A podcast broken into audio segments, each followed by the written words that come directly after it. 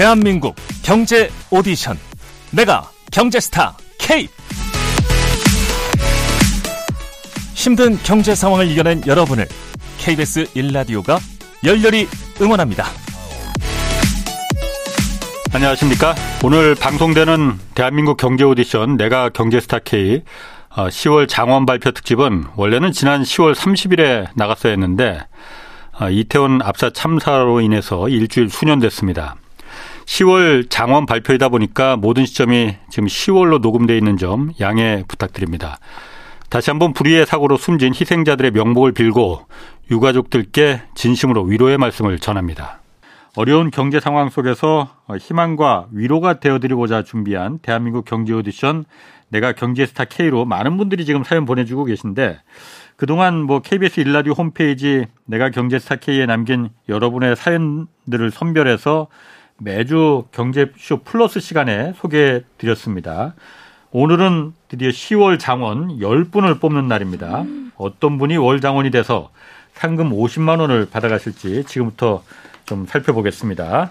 함께할 두 분입니다. 김영익 서강대 경제대학원 교수 나오셨습니다. 안녕하세요. 네, 안녕하십니까. 그리고 오늘도 사연 읽어주시는 사연 요정 오윤혜 씨 나오셨습니다. 안녕하세요. 네, 안녕하세요. 오윤혜입니다.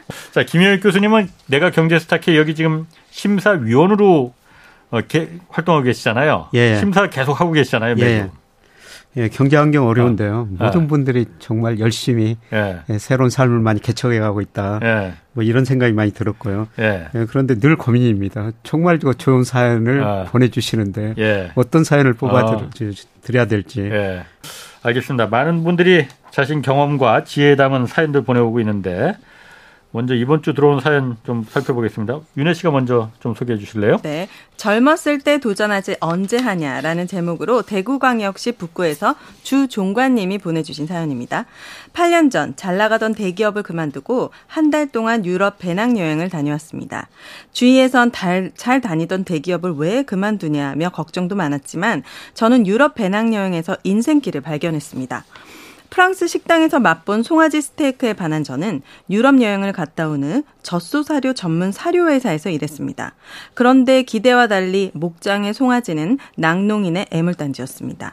우리나라에서는 한우를 많이 찾다 보니 육으로 쓰이는 수 송아지는 인기가 없었고 젖소 고기라고 하면 사람들이 색안경을 끼고 봤습니다. 게다가 요즘은 우유 소비는 급감했는데 사료값은 오르면서 암 송아지도 잘 키우지 않습니다. 젖소를 키우면 키울수록 빚만 늘어나는 실정이니까요. 그러니 원래 인기가 없던 숫송아지는 버려지기도 합니다. 이런 현실을 바꿀 수 없을까? 고민하던 저는 축산학과를 전공한 경험을 살려서 논문을 분석했고 낙농 선진국인 유럽도 같은 상황을 겪은 뒤 송아지 고기 문화가 생겨났다는 것을 알게 되었습니다. 하지만 국내에서는 송아지 고기를 생산하는 곳이 없었습니다. 많은 이유가 있었겠지만 저는 도전할 만한 가치가 있다고 생각했고 작년부터 신사업 창업 사관학교라는 창업 교육센터에서 교육을 받았습니다. 그리고 수료자에게 지급하는 2천만 원의 창업 지원금을 받아 올해 국내산 송아지 고기 전문점을 오픈했습니다. 송아지 고기를 처음 접한 고객들은 이런 고기도 있냐며 낯설어 했지만 송아지 특유의 부드러움에 매료된 고객이 늘어나면서 판매도 조금씩 증가하고 있습니다. 덕분에 주위 목장으로부터 고맙다는 인사도 듣고 있는데요. 젊음의 특권은 꿈과 도전 아니겠습니까? 고급 이미지가 강한 한우와 비교하면 시장은 한없이 작지만 소비자에게 맛있는 송아지 고기를 드리기 위해 열심히 노력하면 언젠가 젖소 고기에 대한 인식도 달라지면서 저 같은 소상공인도 젖소를 키우는 목장도 웃는 날이 오겠죠? 라는 사연입니다. 네. 주종관님이 보내주신 젊었을 때 도전하지 언제 하냐 뭐 사연인데 음, 네. 이게 그 숫송아지가 애물 단지로 음. 취급받는다. 그러니까 물론 그 유구가 한우가 아닌 그 음. 젖소를 이제 목적으로 하니까 수송아지는 당연히 이제 우유가 안 나올 테니까. 예. 아. 송아지 기르는 사람도 좋고. 그러니까요. 낙농업 이런 네. 분들, 목장 분들도 좋고 네. 서로 좋네요. 네. 송아지 고기 저희도 한번 이용해 보죠. 창업 상한학교라는 걸 소개하셨는데요. 예. 네. 이것 좀 알아둘 필요는 있는 것 같아요. 이거 어. 어떤 곳입니까? 예, 저도 그 창업 상한학교가 여러 군데가 있거든요. 네. 예, 거기를 마치면은 물론 뭐 6개월짜리 있고 3개월짜리도 여러 개 있습니다만은 네. 정부에서 창업을 했을 때 네. 일정 부분을 지원을 해줘요. 그러니까 이 공짜로 주는 겁니까? 2천만 원 안 갚아도 되는 돈입니까? 예. 그렇습니다. 어. 아마 2천만 원 제가 안 갚아도 모르겠으면 정확히 모르는데. 같은데. 예. 어. 근데 어떤 거는 무이자로 한 2억 정도도 대출해주는 이런 가정도 있더라고요. 예. 근데 거기 가서 그분들하고 강의 끝나고 이야기해 보니까 정말 좋은 많은 아이템은 개발했는데요. 네. 이게 돈이 없으니까 그 그렇죠. 그 상품을 생산할 수가 없죠. 음. 근데 이런 지원 네, 그래서 많은 젊은이들이. 이런 아이디어를 갖고요. 사실 그 돈을 충분히 그 지원 받아야 되는데 음. 이런 교육을 받으면은 정부에서 일정 부분을 그 지원해주고 네. 무이자로 상당히 그 지원해주는 걸 알고 음. 있습니다. 네. 그래서 이런 교육 좀 알아두시는 게 좋을 것 네, 같아요. 활용하면 좋을 것 네. 같습니다. 신사업 창업 사관학교. 네. 어, 이게 정부에서 지원 그 하는 프로그램인가 보죠? 예. 음. 그냥 창업 상한학교라도 있고요. 음. 이게 뭐 안산에도 가도 있습니다. 아, 음. 알겠습니다. 좋은 정보 감사합니다. 네. 자, 다음 사연은 제가 소개하겠습니다. 어느 장병의 적금 이야기 보내주신 박수영 님의 사연입니다. 필승 이 군대 구호입니다. 그러니까 경례 구호. 군대 갔다 오신 거 맞죠? 군필자. 아, 저는 장교 출신이에요. 아. 자, 2022년 10월 20일부로 전역한 장병 박수혁입니다. 20학번인 저는 코로나 때문에 대학 생활 한 번 제대로 못 해보고 2021년에 군내 입대해서 얼마 전 1년 6개월의 복무를 마쳤습니다. 군 생활 동안 저는 천만 원 가량의 돈을 모았는데 지금부터 알뜰살뜰 저의 적금 이야기를 들려드릴까 합니다. 2022년 현재 병장 월급은 67만 6,100원, 상병은 61만 200원, 일병은 55만 2천 원입니다. 어, 이렇게 많은가? 와. 어, 저는 일단 급여가 나오면 20만 원, 20만 원씩 두 개의 장병 적금 통장에 넣습니다. 이자가 3.8%라고 해요. 음, 음. 그런 다음 남은 돈은 생필품을 삽니다. 군에서 뭐 먹여주고 재워주는데 필요한 게 뭐 있냐 싶겠지만 때 되면 이발도 해야죠. 간식도 사 먹어야죠. 또 겨울 훈련 때는 기본 방한 용품과 핫팩은 지급되지만 히트텍과 방한 마스크는 사비로 사야 해서 쏠쏠찮게 돈이 나갑니다. 이렇게 꼭 필요한 것을 사고 나면 5만 원에서 15만 원 정도가 남는데 자유 적립식인 청년 희망 적금에 돈을 넣고 그래도 남은 짜투리 돈은 몇 달을 모아서 주식 한 주를 삽니다. 훈련이 끝나면 장이 마감한 때라 주로 주로 예약 매수를 해둡니다. 중간에 코인의 유혹도 있었지만 참았습니다. 친한 선임이 알트코인으로 200에서 300% 터져서 PX에서 크게 한턱 쏘는데 정말 부럽더라고요. 반면에 그런데 코인으로 쫄딱 망한 병사도 있었습니다. 자기 돈으로 한 게 아니라 선임 또 후임들한테 꾼 돈으로 하다 보니까 이게 참 그렇더라고요. 그래서 아무튼 전역하고 나서 통장을 보니 만기된 장병 통장이 원금 기준으로 340만 원, 또 240만 원, 그리고 청년 희망 적금이 400만 원, 약 1000만 원의 돈이 쌓였습니다. 돈만 쌓인 게 아니었습니다. 목돈이 되기까지 원금이 중요하다는 것, 또 불안한 미래 걱정을 해결하는 방법은 역시 실행력이다라는 걸 배웠으니까요. 이 돈은 다음 학기 등록금에 보탤 건데 무엇보다 지금부터 천천히 차곡차곡 정직하게 돈을 모을 자신감을 얻는 것을 가장 큰 수확이라고 여겨봅니다. 음. 이 방송을 듣는 대한민국 장병들 여담인데 저처럼 병사들도 홍사원의 경제쇼 정말 많이 듣습니다. 정말요? 아, 음. 뿌듯합니다. 네, 선배 군인으로서 네. 어, 예비역 장, 예비 장병들에게도 꼭 전합니다. 여러분 적금 두 개는 필수입니다. 만기된 통장은 전역 후 여러분의 든든한 미래의 날개가 되어줄 것이니까요. 음. 필승 하고 어. 끝내셨습니다. 아, 저는 이분 1등 신랑감이라고 생각합니다. 네. 금수저보다 네. 사실 이렇게 네. 하나하나 차곡차곡 모아온 사람들이 네. 그 돈을 잘 지키고 네. 이렇게 한탕주의에 빠지지도 않고 예. 아주 신뢰가 가네요. 아, 그런데 네. 저는 사실 병장 월급이 67만 원.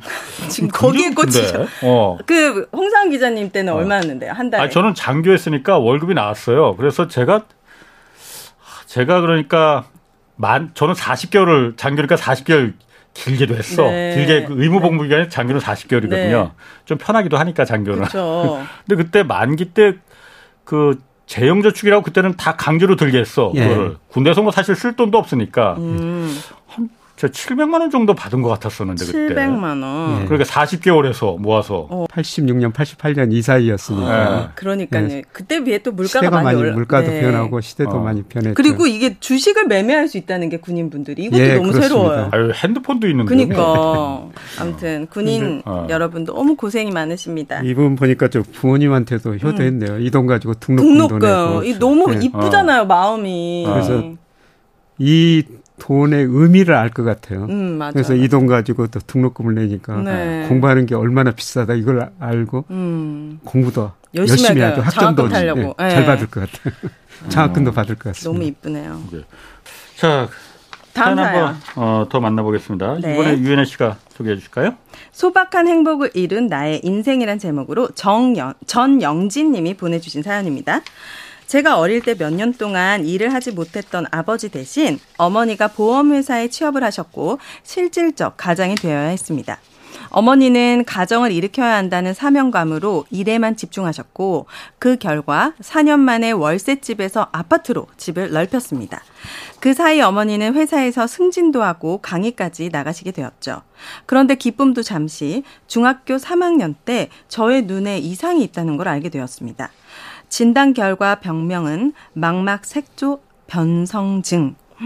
야맹증으로 시작해 점점 시야가 좁아지고 이후 실명이 되는 희소병이라고 합니다. 저와 같은 병을 가진 시각장애인은 국내에 약 2만 명 정도가 되는데요. 당시 의사 선생님은 우리나라에서는 아직 치료법이 없다고 하더라고요.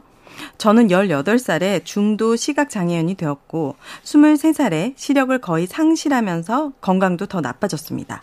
앞으로 어떻게 먹고 살아야 할지 막막한 심정에 나쁜 생각도 많이 했었죠. 그야말로 어둠 속에 갇힌 느낌이었습니다.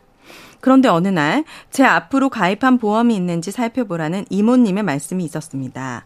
그래서 어머니는 뒤늦게 제 보험을 찾아보셨고 제 앞으로 가입되어 있던 보험 증서 두 개를 발견하셨습니다.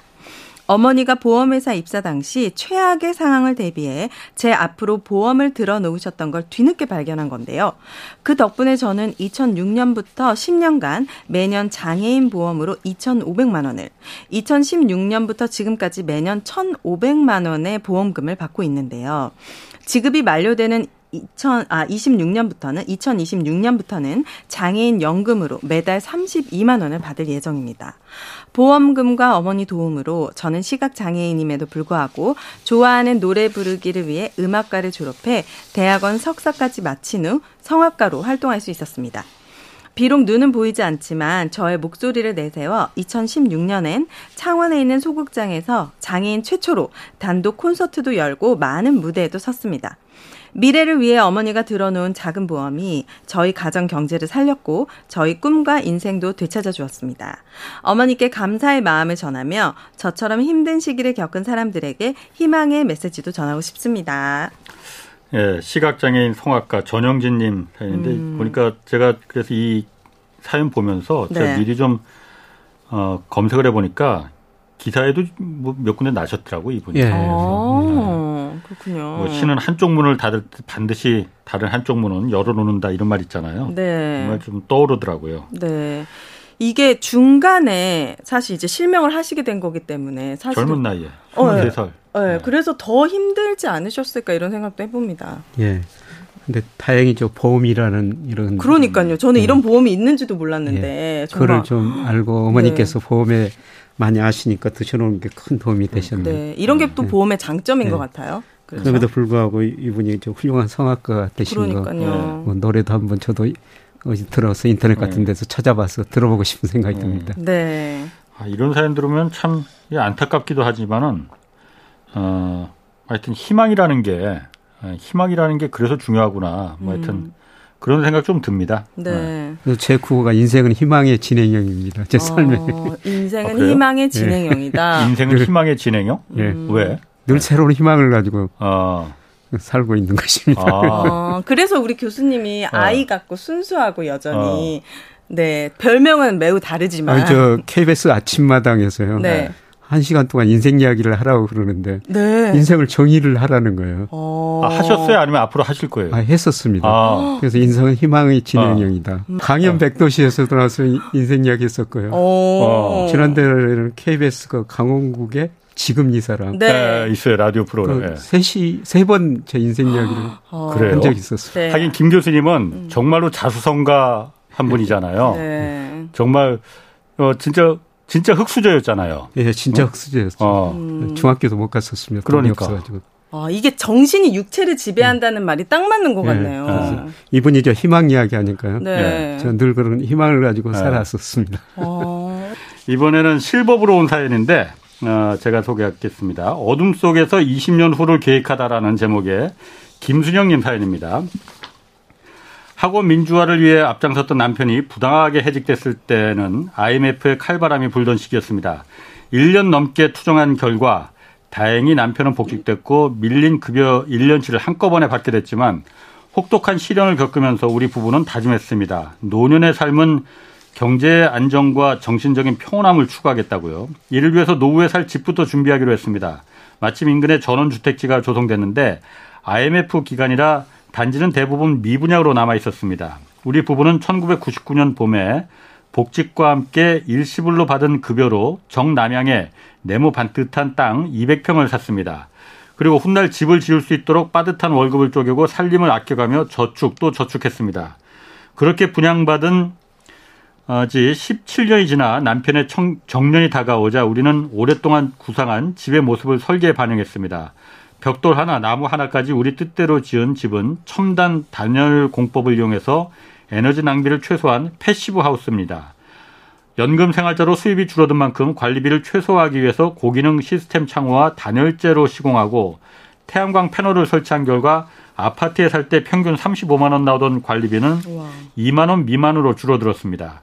우리는 퇴비도 직접 만들고 있습니다. 마당 한 모퉁이에 200리터 용량의 고무통 두 개를 묻어서 음식물 쓰레기, 또 깎은 잔디, 제거한 잡초 등을 채우면서 농업기술센터에서 무료로 보급하는 유용한 미생물인 EM, EM이란 미생물이 있다고 합니다. 이걸 듬뿍 뿌립니다. 음. 그러면 식물은 잘 자라되 병충해를 예방하는 퇴비가 만들어지는데 이 퇴비를 뿌린 마당에는 더덕과 토란 등 20가지가 넘는 채소와 매실, 사과, 포도 등 유실수가 자라고 있습니다. 시장에서 채소와 과일을 사지 않으니 식료품비도 절약됐습니다. 물 사용으로 수수료가 많을 것 같지만 생활용수는 정원 물주기용으로 재활용하고 빗물도 받아서 써서 수도료는 월 1만 원 내외입니다. 이렇게 주거가 안정되고 건강한 먹거리를 확보한 우리 부부는 삶 속에서 경제적인 안정과 마음의 평화를 누리는 노년을 살고 있습니다. 음. 이렇게 실버부 김순영 님이 사연 보내주셨습니다. 와. 그 어느 책에서 보니까 소득을 음. 높이려면은 첫 번째 지출을 줄이고 네. 투자를 늘리라는 얘기를 본 적이 있거든요. 그러니까 지출을 어. 줄이는 게 저는 이게 소득이 늘어난다고 생각을 못 했는데 네. 이게 이분들이 이걸 실천하고 계시는 거잖아요. 지출이 음. 확 줄었잖아요. 그렇죠. 35만 원 관리비에서 2만 원. 네. 물도 재활용. 네. 식료품비도 안 되고 다 네. 자급자족. 대단하신 분들입니다. 어, 이분이 또 자기가 뭐 계획해가지고 집도 지으니까 다 의미가 있을 것 같습니다. 음. 네. 예, 저도 뭐 집을 지어놨는데요. 저한테는 굉장히 의미가 있는데 네. 어떤 분들이 온다면은 집이 좀 적어가지고요. 네. 이거를 어떻게 그분들이 평가할까 아. 네, 그런 생각이 들고요. 이제 겨울이 되니까요. 이게 연료비가 많이 들거든요. 아. 그 없을 때도 계속 틀어놔야 됩니까? 틀어놔야 돼요. 네, 그랬을 때 이분이 그 passive house 에너지 절약하는 네. 뭐 이런 걸 좀 미리서 알았으면은 음. 저도 이런 공법을 적용해 가지고 네. 에너지 좀 절약할 수 있었을 텐데 아. 이런 생각이 듭니다. 아, 그러니까 충분히 이분은 뭐 그런 걸 경험하고 네. 하나씩 하나씩 적었던 것 같은데요. 음. 네, 저는 뭐 갑자기 짓다 보니까 아. 이런 걸 고려하지 못했던 것 같아요. 네. 저도 제 인생의 마지막 그 뭐 버킷 하여튼 네, 거기 버킷리스트에 제 손으로 제가 살 집을 한번 이렇게 짓는 예. 거거든요. 예. 어. 그러니까 나무로 된 집. 예. 근데 이제 그게 단열이 문제니까 사실 예. 사실 아파트에 비해서 그냥 개인 단독 주택은 단열이 음. 굉장히 부실하잖아요. 예. 근데 이, 이 passive house라는 게 그거거든요. 예. 단열을 완벽하게 해서 거의 예. 에너지 낭비가 없는 예, 예. 어, 그런 집이거든요. 예. 이게 초기 비용만 많이 들어가지 관리 비용은 저렴해지겠네요. 그렇죠, 당연히. 음. 네. 그러니까 시스템 창호나 그 벽 두께도 그리고 벽을 안에 단열재를 갖다가 촘촘하게 넣어서 음. 뭐 이렇게 완벽하게 우레탄으로 뭐 그 완전히 밀폐시키고 그러면은 예. 한겨울에도 그렇게까지 뭐그 그 아파트처럼 반팔 입을 정도는 아니더라도 네. 예. 그렇게 뭐 춥지 않고 난방비도 많이 그렇게 음. 들어가지 않고 그런 집을 지을 수 있다고 하거든요. 네. 예.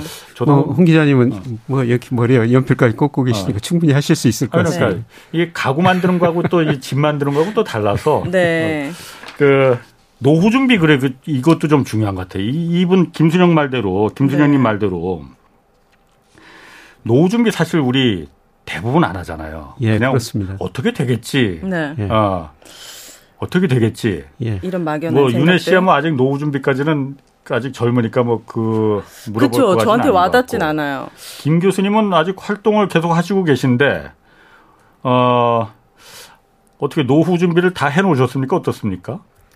뭐 그거는 뭐 쓰는 정도에 따라 다른데요. 어. 음. 뭐 적게 쓰고 살면은 예. 네. 전혀 걱정이 없습니다. 네. 예를 들어서 강화도 거기 들어서 산다면은 예. 뭐 국민연금 좀 받거든요. 예. 네. 뭐그 돈 가지고 조금 그동안 거 저축해놓은 거 있으니까 네. 어, 그것 가지고는 음. 뭐 조금 음. 뭐 살수 그 있을 것 같다. 최근 기사에 2028년도쯤에 국민연금이 뭐 바닥이 난다 이런 기사가 막 뜨던데. 그 얘기는 아, 국민연금이 아 그래요? 아, 아. 2041년에 그동안 충족한 것 측정한 것 보면 2041년에 고갈되고 2057년 아니 2057년에 고갈, 음. 2041년에 정점치고. 근데 아마 그 시기가 되죠. 음. 좀 앞당겨질 겁니다. 네. 앞으로 아. 2, 3년 앞당겨질 네. 거예요. 그건 사실이긴 네. 하군요. 그럼 네. 못 받습니까? 냈던 사람들은? 받기는 받을 텐데요. 네, 지금처럼 네. 많이는 못 받는데. 그러니까 지금 국민연금 개혁을 빨리 해야 된다라는 음. 얘기는 계속 나오거든요. 그런데 그걸 누가 어느 정부가 음. 어느 정권이 그 고양이 목에 방울을 달겠어. 아. 그러면 후손들만 우리 아이들이나 또 젊은 사람들한테. 어. 아 그런데 국민연금이 어쨌든 가장 우리나라 투자처 중에서 가장 수익성이 높은 투자는 그러니까요. 맞아요. 네. 국민연금이. 예. 네. 어. 예.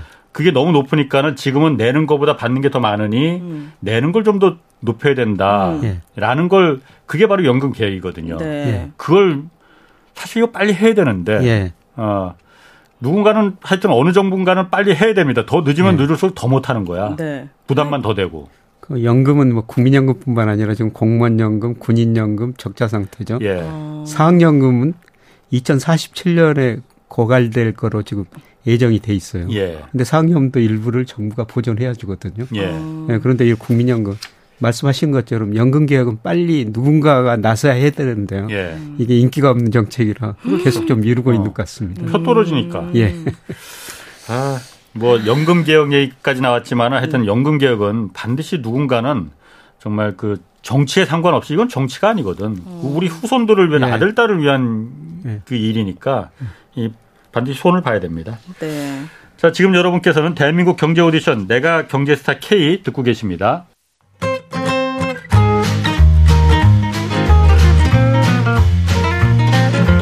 대한민국 경제 오디션 내가 경제스타 K 힘든 경제 상황을 이겨낸 감동 스토리 우리 가정의 특별한 경제 교육법 슬기로운 투자 아이디어 경제와 관련된 이야기라면 모두 모두 환영합니다. 총 상금 6천만 원을 준비했습니다.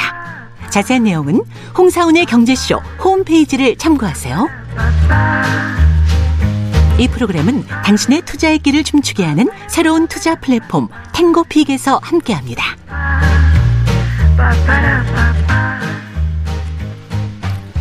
다시 한번 양해 말씀드립니다. 그 오늘 방송되는 대한민국 경제 오디션 내가 경제스타 K 10월 장원 발표 특집은 원래는 지난 10월 30일에 나갔어야 했는데 이태원 압사 참사로 인해서 일주일 수년 됐습니다.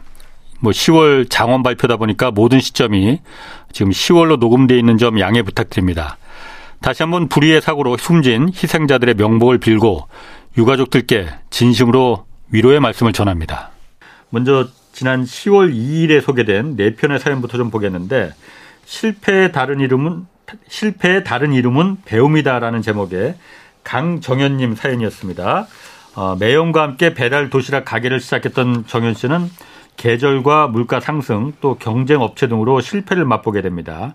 직장을 잃고 일에 대한 스트레스가 들자 술과 담배로 일상을 보낸 결과 폐 질환과 심장 질환까지 얻게 되는데 이후 건강 회복을 위해서 올레 코스를 찾던 중에 제주 창업 프로젝트를 발견해서 어, 교육에까지 참여해서 더 많은 지식과 노하우를 쌓고 창업의 기회까지 얻게 됐다고 해요. 계약 기간이 끝난 지금은 새로운 일에 도전하고 있는데 그동안의 실패 경험까지 교훈 삼아서 더 큰 발전을 이루겠다는 열정 가득한 이야기 들려주셨었습니다. 다음은요. 여보, 우리 퇴사하고 치킨집이나 차릴까? 락급쇼라는 제목으로 보내주신 최호린님의 사연입니다.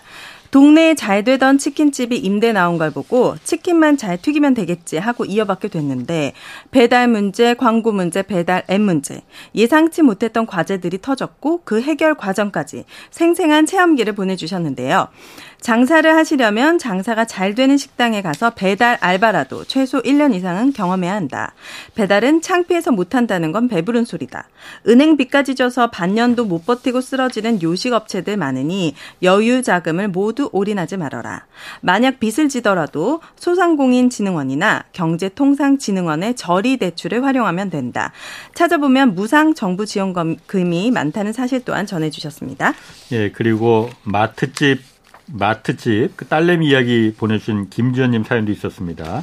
김지연님은 부모님은 세 차례 마트를 운영했다고 해요. 첫 번째 마트는 어, 성북구 서울 성북구 석관동이었는데 저렴한 물건을 찾는 고객에 맞춰서 새벽 시장에서 물건을 사오는 등 열심히 발품을 팔아서 마트를 성공시켰다고 하는데 덕분에 도봉구에 두 번째 가게를 내게 됐고 장사도 잘 됐다고 합니다. 하지만 첫 번째 마트가 재개발로 문을 닫게 되면서 인천 계양구에 세 번째 마트를 열었는데 역시나 장사가 좀 잘 안 돼서 결국 빚을 주고 폐업을 하게 됐습니다.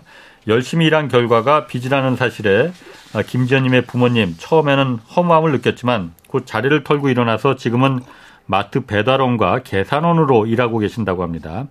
열심히 살아도 한순간의 실패로 폐업에 내몰리는 자영업자의 삶은 요즘처럼 쉽게 돈을 벌려는 시대에 미련해 보일 수도 있겠지요. 하지만 김지연님은 성실함을 무기로 열심히 살아가는 자영업자야말로 우리나라 경제를 움직이는 힘이고 또 자영업자의 땀과 눈물이 웃음과 보람으로 돌아오는 그런 세상이 되길 바란다면서 사연 보내주셨었습니다. 네, 다음 사연은요. 내 나이 63 유튜브 크리에이, 크리에이터 도전기를 보내주신 백영기님의 사연입니다. 젊은 시절 사진 작가를 꿈꿨던 백영기님이 8살 손자가 유튜브에 올린 핸드폰 동영상을 보고 방법을 물어봤고 손자가 보내준 채널을 만드는 법, 영상 올리는 법, 영상을 보면서 편집하는 걸 배우셨다고 합니다. 그렇게 복습에 복습을 거듭한 끝에 영상을 촬영해서 편집하고 업로드하는데 성공한 백영기님. 본인의 몸을 치료하는데 도움이 되었던 자연식품의 효능을 알리고 간단한 요리법을 소개하는 영상을 일주일에 다섯 편씩 올렸고 구독자는 3개월 만에 1천 명을 넘었다고 합니다. 2년이 지난 지금 구독자는 4만 명을 향해 가고 있고 총 수입도 1,400만 원 정도 올렸는데 돈보다는 매일 새로운 컨텐츠를 계획하고 이루어가는 데서 느끼는 성취감에 하루하루가 행복하다는 사연 보내주셨습니다. 예, 이렇게 10월 첫 주에 네 편 사연을 그 저희가 소개했었는데 네. 어떻게 들으셨어요? 저는 그 있잖아요. 네, 네. 배경기님이 보내주신 네. 63살이신데 그때 이제 편집하고 뭐 음. 그러니까 손자한테 배웠다고 했잖아요. 네.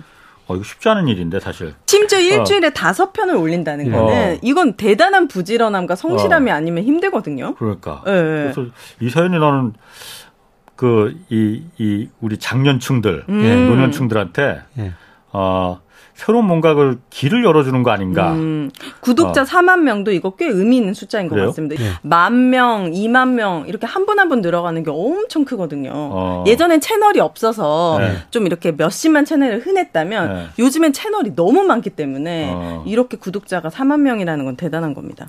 김 교수님도 그 유튜브 채널 지금 운영하고 계시죠? 예, 저 66세인데요. 어, 올해 네. 시작했습니다. 어, 지금 구독자분은 몇 분 정도 계시나요? 6개월 좀 넘었는데 한 17만 명 정도. 봐봐요. 네, 그렇습니다. 네, 많은 분들이 그렇게 봐주셔가지고. 어, 일주일에 몇 편 정도씩 업로드 일주일에 한 세 편 정도. 아, 음. 그런데 예, 저는 더 많이 배워야 됩니다. 제가 네. 뭐 편집 촬영하는 게 아니고요. 아. 한 회사에서 이걸 아. 다 대응을 해주고. 아, 네. 촬영만 하시는군요. 촬영만 해요. 아. 그러니까 직접 다 편집이나 이런 거 하는 건 아니고 그냥 예. 말만 하시고 네, 알아서 다 해주는 예. 거로. 그래서 음. 저도 그 촬영 편집을 이제 배워야 될 텐데. 네. 예. 조금 더 한가해지면 배울 생각이고요. 어. 이분 대단하신 예. 거예요, 그래서. 저는 뭐 어. 떤 경험이 굉장히 중요하다고 그러는데 그 네. 최호림 씨가 장사를 하시려면 장사가 잘 되는 식당에 가서 배달 음. 알바라도 최소한 1년 네. 이상은 해야 된다. 네. 무슨 사업을 하든지 음. 경험이 정말 중요한 것 같아요. 네. 네. 배달은 창피해서 못한다. 이거 배부른 소리다. 예, 예. 맞아, 맞아. 음. 저 우리나라 지금 자영업자가 한 20% 정도 되거든요. 취업자 중에서. 네. 근데 혼자 하시는 분들이 15%고 그다음에 한 사람이라도 더 도움을 받는 사람 이게 5%인데요. 네. 이게 OECD 평균이 한 12% 정도 돼요. 우리나라가 세계에서 자영업자가 제일 많은 나라거든요. 아. 예. 근데 이 자영업자가 97년에 외환위기 그 무렵에는 한 27%였어요. 음. 많은 분들이 그 기업이 구조 조정하니까 퇴직금을 받아가지고 음. 자영업을 하신 거죠. 그렇죠. 네. 근데 그때 27%가 이제 20%로 줄어들었으니까 음. 네, 그만큼 네. 자영업도 쉽지는 않을 것이다. 음. 네, 그래서 이분처럼 충분히 하시기 전에 음. 시장 조사, 직접 경험 같은 거, 그렇죠. 뭐 전문가 견해들도 네. 직접 경험이 더 중요하지 네. 않나 그런 생각이 네. 듭니다. 네. 저는 그 외국의 자영업자하고 한국의 자영업하고 좀 틀린 게 네. 한국은 사실 뭐 자영업하면 흔히들 다 식당 뭐 요식업체를 많이 음. 하잖아요. 예. 근데 한국은 대부분이 다 프랜차이즈로 다 하잖아. 예, 예. 아. 그게 일단 안전하다고 생각하니까. 예. 네. 근데 그만큼 좀 이렇게 불공정한 게 있 잖아요. 요즘은 예, 좀 그렇죠. 많이 나아졌다고는 하지만 예, 그렇다 예. 하더라도 예. 역시 갑과 을의 관계는 확실합니다. 그러니까 예, 예. 어, 프랜차이즈 업체에서 요구하는 대로 다 들어줘야 되고 그 점주들은 그 그런 부분을 좀 외국에도 사실 그렇게 프랜차이즈가 그 자영업자들이 그렇게 많지 않잖아요. 예, 예. 어. 그 부분을 좀, 좀 국가가 좀 이렇게 좀 그 조정을 해주는 기능이 좀 필요한 거 아닌가. 왜냐하면 예. 프랜차이즈 자영업자들이 워낙 많으니까. 예, 예. 그 부분이 좀 필요한 거 아닌가 그런 생각이 좀 들더라고요. 네. 맞는 말씀이십니다. 네. 자, 이어서 10월 9일에 소개된 사연도 좀 살펴보겠습니다. 부수입으로 결혼의 꿈을 이루다라는 제목의 안혜민 님이 어, 보내주신 사연입니다. 안혜민 님은 결혼 준비를 위해서 월급 외 수입에 관심을 갖게 되면서 예비 부부가 함께 다양한 부수입 활동을 시작하게 됩니다. 첫 번째는 회사의 추가 수당 제도를 활용해서 업무 관련 자격증을 취득해 추가 수당을 받는 것은 물론 연구원이라는 직업 특성을 살려서 특허 보상을 내고 보상금도 받고 있다고 합니다. 두 번째 부수입은 또 글쓰기입니다. 다니고 있는 체육관 블로그를 관리해주는 대가로 운동비를 모두 지원받아서 체육관은 영원으로 공짜로 다닐 수 있게 됐고 마지막으로 운동 동호회 활동을 통해서 각종 대회 진행 보조로 주말 알바도 시작했는데 이렇게 다양한 활동을 한 결과 한 달에 100만 원이라는 부수입을 얻고 있다고 합니다. 덕분에 결혼 준비도 잘 돼가고 있다고 하면서 경제적 부담이 클 수밖에 없는 결혼 준비에 좋은 정보가 될 비결들 알려주셨습니다. 자, 다음 사연은요. 편의점 한우물만 판 정찬영님의 사연입니다. 정찬영님은 대학생 때 편의점 알바를 시작으로 편의점 회사에 취직을 하게 되셨대요. 그런데 3년 만에 퇴사하고 젊은 나이에 편의점 점, 점주가 되었는데 편의점이 잘 돼서 계속 점포 수를 늘려가다 보니 상권 분석 능력까지 생긴 거죠. 그래서 임대상가 투자로서 투자로까지 이어져 많은 수익을 낼 수 있었다고 합니다. 참고로 정찬영 님이 편의점에 관심 있는 분들을 위한 팁도 전수해 주셨는데요. 먼저 편의점에서 알바를 해라. 아침 시간대, 저녁 저녁 시간대 골고루 경험을 해봐야 한다. 그리고 편의점 운영 경험이 없다면 점주 임차보다 본부 임차를 추천한다면서 편의점의 찐 사랑이 일궈낸 경제적 자유를 풀어주셨습니다. 네, 다음에는 보호 종료 아동 월급 사용서 월급 사용 설명서를 보내주신 김지혜님 사연입니다. 18년 전 자립 준비 청년 즉 보호 종료 아동이었던 김지혜님은 300만 원의 생활 정착금을 받고 사회로 떠밀려 나오게 됐습니다. 그 돈으로 대학 첫 등록금을 내고 나니까 남는 게 없었던 김지혜님은 돈 때문에 전전긍긍하고 매사에 자신감이 없었다고 해요. 그러다 부정적인 생각을 바꾸는 계기가 있었는데 이게 하나뿐인 동생이 아파서 수술을 받게 됐는데 딱한 사정을 알게 된 주위 분들이 마음을 보태주셔서 무사히 병원비 마련했다고 합니다. 덕분에 희망을 품게 된 김재님은 열심히 일하고 공부해서 장학금을 받고 학교를 졸업했고 현재는 안정된 직장에서 10년째 일하고 있다고 합니다. 소망을 갖고 열심히 살다 보면 희망은 보이니까 자립 준비 청년을 비롯한 모두가 힘내자는 사연 보내주셨습니다. 자, 다음은요. 뼈 아픈 브릭스 펀드의 추억담을 보내주신 김주철님의 사연입니다. 어, 김주철 씨, 최주철이 맞는지 모르겠지만 어쨌든 주철 씨는 2007년경 증권사 직원이셨는데 어머니의 노후 자금 3억 원을 차이나 펀드, 브릭스 펀드에 넣었다가 큰 손해를 입으셨다고 합니다. 그 이후 손실을 만회하고자 투자를 처음부터 다시 공부했고 외국인 기관 추세 매매를 해서 잃어버렸던 어머니 노후 자금을 다시 찾았다는 사연이었습니다.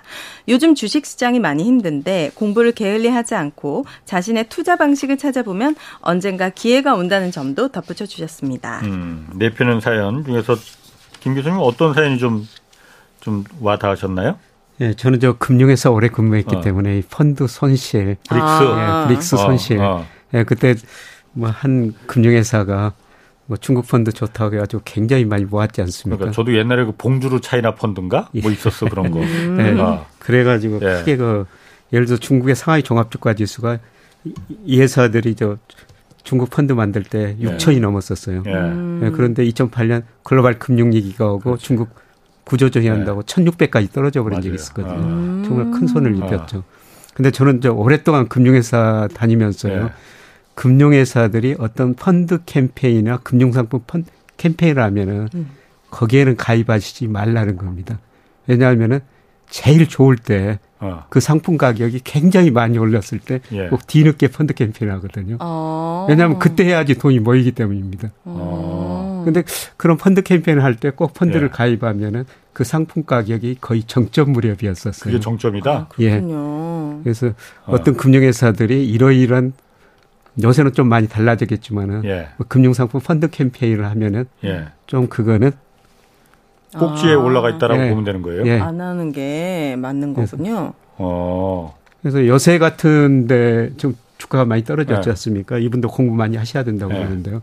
사실 요새 같은 때 이제 주가가 많이 떨어지고 저평가 됐으니까 이럴 때 캠페인 같은 걸 해야 되죠. 음. 근데 이럴 때 해봤자 돈이 안 몰려요. 안 모이니까. 그러니까 못 합니다. 네. 항상 좋을 때 하거든요. 어. 네, 대표적으로 그 2006년, 2007년에 우리나라 모든 은행이 주식형 펀드 캠페인을 했었어요. 음. 그래서 은행들이 우리 그 은행의 저축성 예금을 주식형 펀드로 돌려놔가지고 2008년 8월에 144조까지 모았었거든요. 우와, 네. 그러니까 그 돈 가지고 자산운용사들이 주식을 사고 주가가 엄청 올랐었죠. 음. 근데 이기가 오면서 주가가 폭락했지 않습니까? 네. 음. 그래서 정말 많은 분들이 그 당시 주식형 펀드 가입했는데 네. 실망하고 다 떠난 겁니다. 네. 주식형 펀드가 72조까지 떨어졌고요. 지금도 올라봤지 한 93조 안팎이에요. 144조까지 갔던 게. 네. 제가 드리고 싶은 말씀은 요새는 좀 달라졌겠습니다만 금융회사들이 펀드 캠페인, 뭐 음. 금융상 펀드 캠페인 할 때는 그 상품 가격이 정말 수익률이 좋다. 네. 음. 그러니까 금융상품 파는 사람들도 고객을 설득할 때 가그 실적을 보면서 이야기해야 되잖아요. 네. 이거 보세요. 이렇게 음. 실적이 좋지 않습니까? 네. 수익률이 좋지 않습니까? 네. 그렇게 자랑할 때는 그 상품 가격은 이미 많이 올라 있을 때라는 겁니다. 아. 아. 그러니까 펀드가 요즘은 그러니까 뭐 라이미니 디스커버리 손해 본 펀드들이 많아서 예. 일반 보통 사람들도 아 펀드라는 게 손해를 볼 수도 있구나라는 음. 걸 알고는 있지만은 예. 대부분 은행에서 그 권유할 때 예.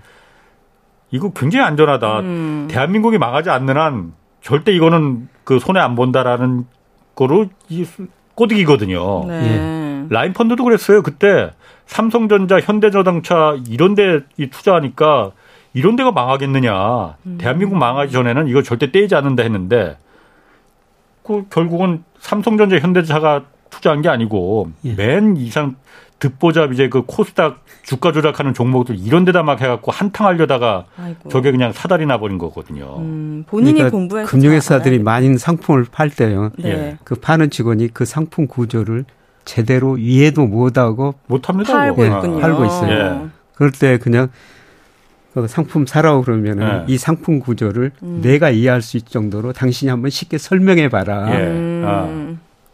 그 정도 좀 물어보고 펀드를 가입하셔야 됩니다. 어. 상품에.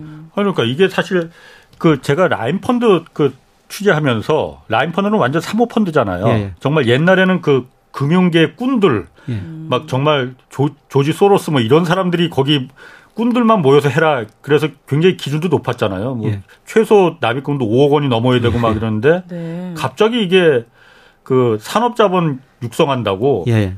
납입금도 1억으로 확 낮춰버렸어. 예. 그리고 아무나 막 자산운용사 펀드 만들어서 팔 수 있게끔 막 해버리니까 예. 예. 거기 이제 막 코 묻은 돈이 막 들어가기 시작한 예. 거였거든요. 예. 근데 그걸 갖다가 판매를 자산운용사나 펀드 운용사들이 하는 거 아니잖아요. 예. 은행들, 증권사들이 하거든. 그러니까 일반 사람들은 저 같은 사람들은 믿어요 다. 어 이거 은행에서 설마 은행에서 이거 권유하는데 이게 뭐 부실한 걸 뭐 권유하겠어? 음. 김 교수님 말씀하신 대로 은행 판매 직원들이 그 펀드가 뭔지 잘 몰라요. 예. 음. 그냥 그 수수료 때문에 은행들 수수료 때문에 하나라도 더 파는 거야. 이게 위험하든 안 하든. 특히 사모펀드 같은 건 진짜 조심해서 들어가야 되는 거거든요. 네. 그렇게 피해를 보면 처벌해야 되는 거 아닙니까? 처벌 중 아니 그러니까 그거를 네. 사모펀드 그래서 라임 사태 이후로다가 다시 기준을 좀 올려놓긴 했어요. 음. 정말 다시 꾼들만 이제 그 거기서 돈놀이 네. 해라 하고 뭐 제가 꾼이라고 하니까 너무 좀 표현이 좀 그렇긴 하지만은 네. 이 펀드 같은 거는 정말 조심해서 좀 네. 가야 된다는 거. 자 다음 사연도 좀 어, 소개하겠습니다. 10월 16일에 어, 소개된 사연 첫 번째 나무는 행복 제조기다라는 사연 이동견님 사연이었습니다. 실내 건축 디자이너였던 이동견님은 2008년 대기업인 발주처의 관리 부실로 화재가 발생해서 오픈을 앞둔 프로젝트가 잿더미로 변하는 아픔 겪었습니다. 몸과 마음을 추스르기 위해서 아내가 하는 꽃집에서 일을 돕던 이동견님은 나무 농장을 찾아다니면서 나무에 대해서 배우기 시작했고 2년 뒤 오래 사두, 오래전 사두었던 땅에 정원을 만들었다고 하는데 고객의 선호도를 조사해서 다양한 나무를 심고 정원 만들기가 막막하다는 고객에게는 DIY 정원을 만들기를 알려주고 집이나 공장을 짓고 또 리모델링을 하는 고객에게는 디자인에 관한 정보와 조언을 아낌없이 해주면서 매출을 늘리고 있다고 합니다.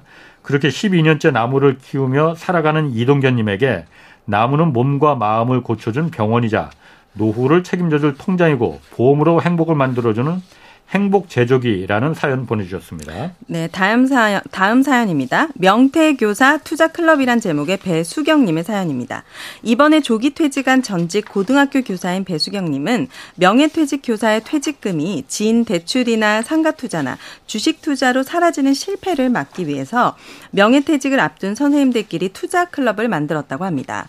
같은 학교에서 근무했던 인연으로 모인 7명의 선생님은 커리큘럼까지 만들어서 한 학기 동안 열심히 열심히 스터디를 하며 투자를 할 때 주식성 자산과 비주식성 자산을, 자산을 7대 3으로 놓고 한 달에 한 번씩 재조정하는 시스템을 만들었고요. 주식, 채권, 원자재 등 자산을 분산하고 지역, 섹터, 종목을 분산하는 등 네 가지 분산의 원칙도 철저히 지키며 투자한 결과 지금 같은 하락장에도 괜찮은 수익률을 거두었다고 합니다. 더 좋은 건 함께 공부하면서 서로가 서로에게 동기도 부여하고 장기적으로 시장을 보는 마음가짐도 갖게 됐다는 배수경님. 본인의 경험을 토대로 퇴직을 앞둔 분들에게 지인들과 투자 클럽을 만들어서 함께 금융을 공부하자는 제안을 해주셨습니다. 네, 그리고 잔머리는 절대 온머리를 이길 수 없다는 손승곤님 사연이었습니다. 23살에 돼지갈비집에서 아르바이트를 했던 경험을 살려서 28살에 오리고기집을 낸 손승곤님은 조류독감으로 식당 문을 닫게 됐습니다. 이후 월세를 주는 것보다 내 건물에서 장사하자라는 다짐을 갖게 됐고 2011년에 가진 돈과 좀 빚을 더해서 땅을 사서 건물을 짓고 온전히 자신의 사업장을 갖게 됐습니다.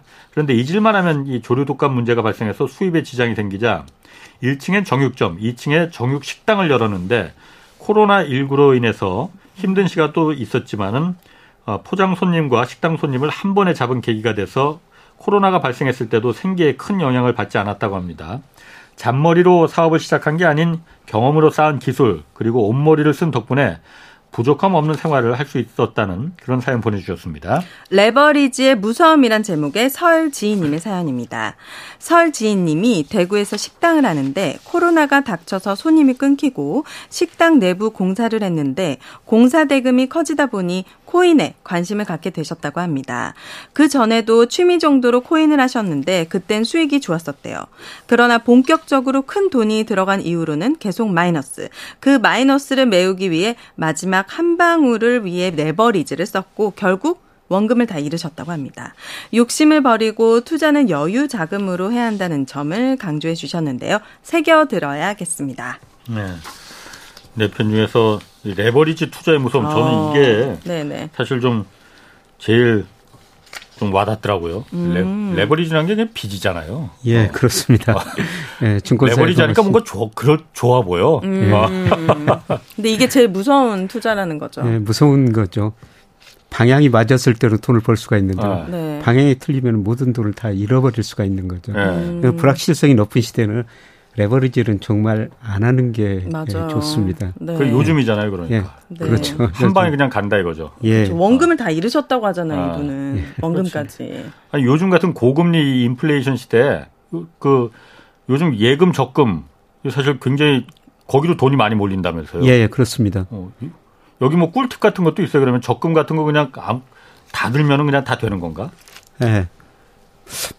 요새 금리가 은행 금리가 뭐 4 내지 5% 일부 저축은행은 6% 이상도 네. 주더라고요. 예. 그래서 저축은행 가보니까 지금 6% 8% 은행 가입 예금 가입하려고 줄 서 있대요. 어. 네.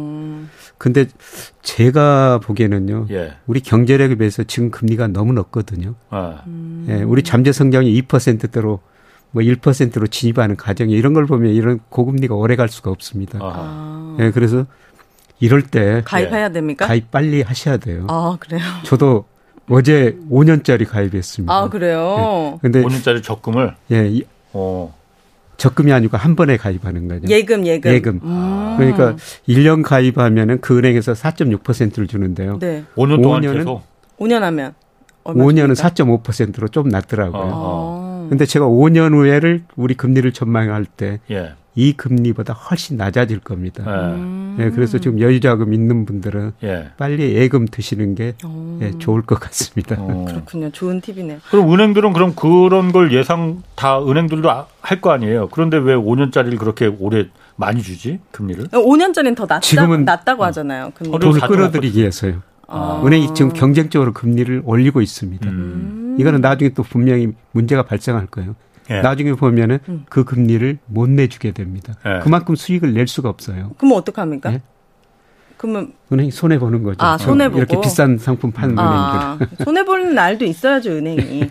맨날 돈만 버는 날보다는. 네. 저는 그 이 김지혜님 사연이 엄청 감동적이었거든. 보호 아동 종료하셨던 아, 주변에 그런 선의가 한 네. 사람의 인생을 살린 거니까 그렇지, 예. 요즘 같은 시대에 선의가 또좀 음. 약한 이웃들에 예. 대한 그런 예. 공감하는 마음이 많아졌으면 좋겠어요. 예 예. 자 그리고 10월 23일에도 네 편 소개됐었거든요. 김준성 님이 중고거래 앱 통해서 네. 당근 거래 통해서 판매 거래 성사할 때마다 중학교 3학년 딸에게 생활 속에 경제 교육하는 방법 전해 주셨고요. 또 네.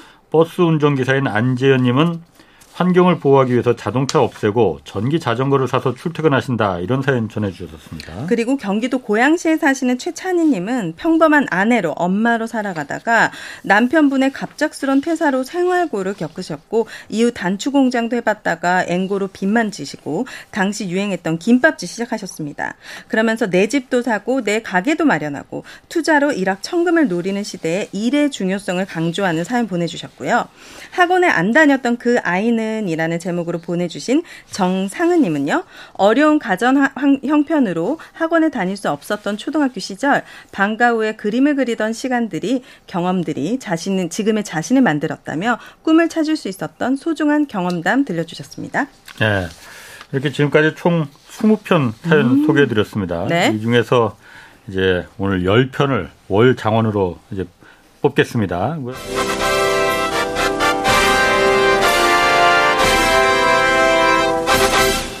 손승곤님, 장찬영님, 최찬희님, 김지혜님, 정상은님, 배수경님, 배경기님, 안혜민님, 김준성님, 그리고 이동견님 이렇게 음. 10분입니다. 10월 장원으로 뽑히신 걸 진심으로 좀 축하드리고요. 네. 이분들께는 각각 상금 50만 원씩 드리겠습니다. 아울러 월 장원은 자동으로 12월 연말 결산에 진출하게 됩니다. 지금까지 대한민국 경제 오디션 내가 경제 스타 K 10월 장원 발표 특집을 보내드렸습니다. 원래는 지난 10월 30일에 나갔어야 했는데 이태원 압사 참사로 일주일 수년됐음을 양해 부탁드리겠습니다. 아, 다시 한번 불의의 사고로 숨진 희생자들의 명복을 빌고 유가족들께 진심으로 위로의 말씀을 전합니다. 오늘은 노래로 마무리하겠습니다. 아, 김현식의 언제나 그대 내 곁에 들으시면서 지금까지 서강대 김영익 교수 그리고 오윤혜 씨 함께해 주셨고요. 저는 KBS 기자 홍사원이었습니다.